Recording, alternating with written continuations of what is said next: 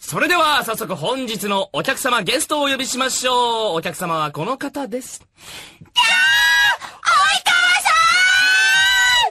いくら攻撃力が高くてもさ、その攻撃まで繋げなきゃ意味ないんだよ。お願いします及川徹を演じています、並川大輔です。お願いします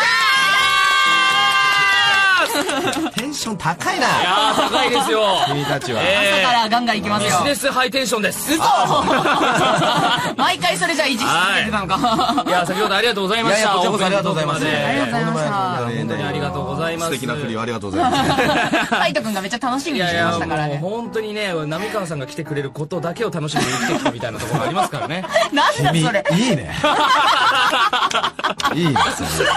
受け入れてくれる。ありがたいなというところでですね、あの、村瀬さんは、浪川さんとの面識はあったんですか今まで。あの、結構要所要所でですよね。そうだね、あの、レギュラーで一緒だったのは僕はネズミやってる。あ、そうですね。。浪川さんが、あの、すごく悪いネズミをやられてて、あはいはいはいで、僕が途中で死んじゃうっていうアニメで、あー、なるほど。一番最初にご一緒したのはあれ ですよね。裏すごいなラーラが途中で死んじゃって。でも配給は死者出ないですからね。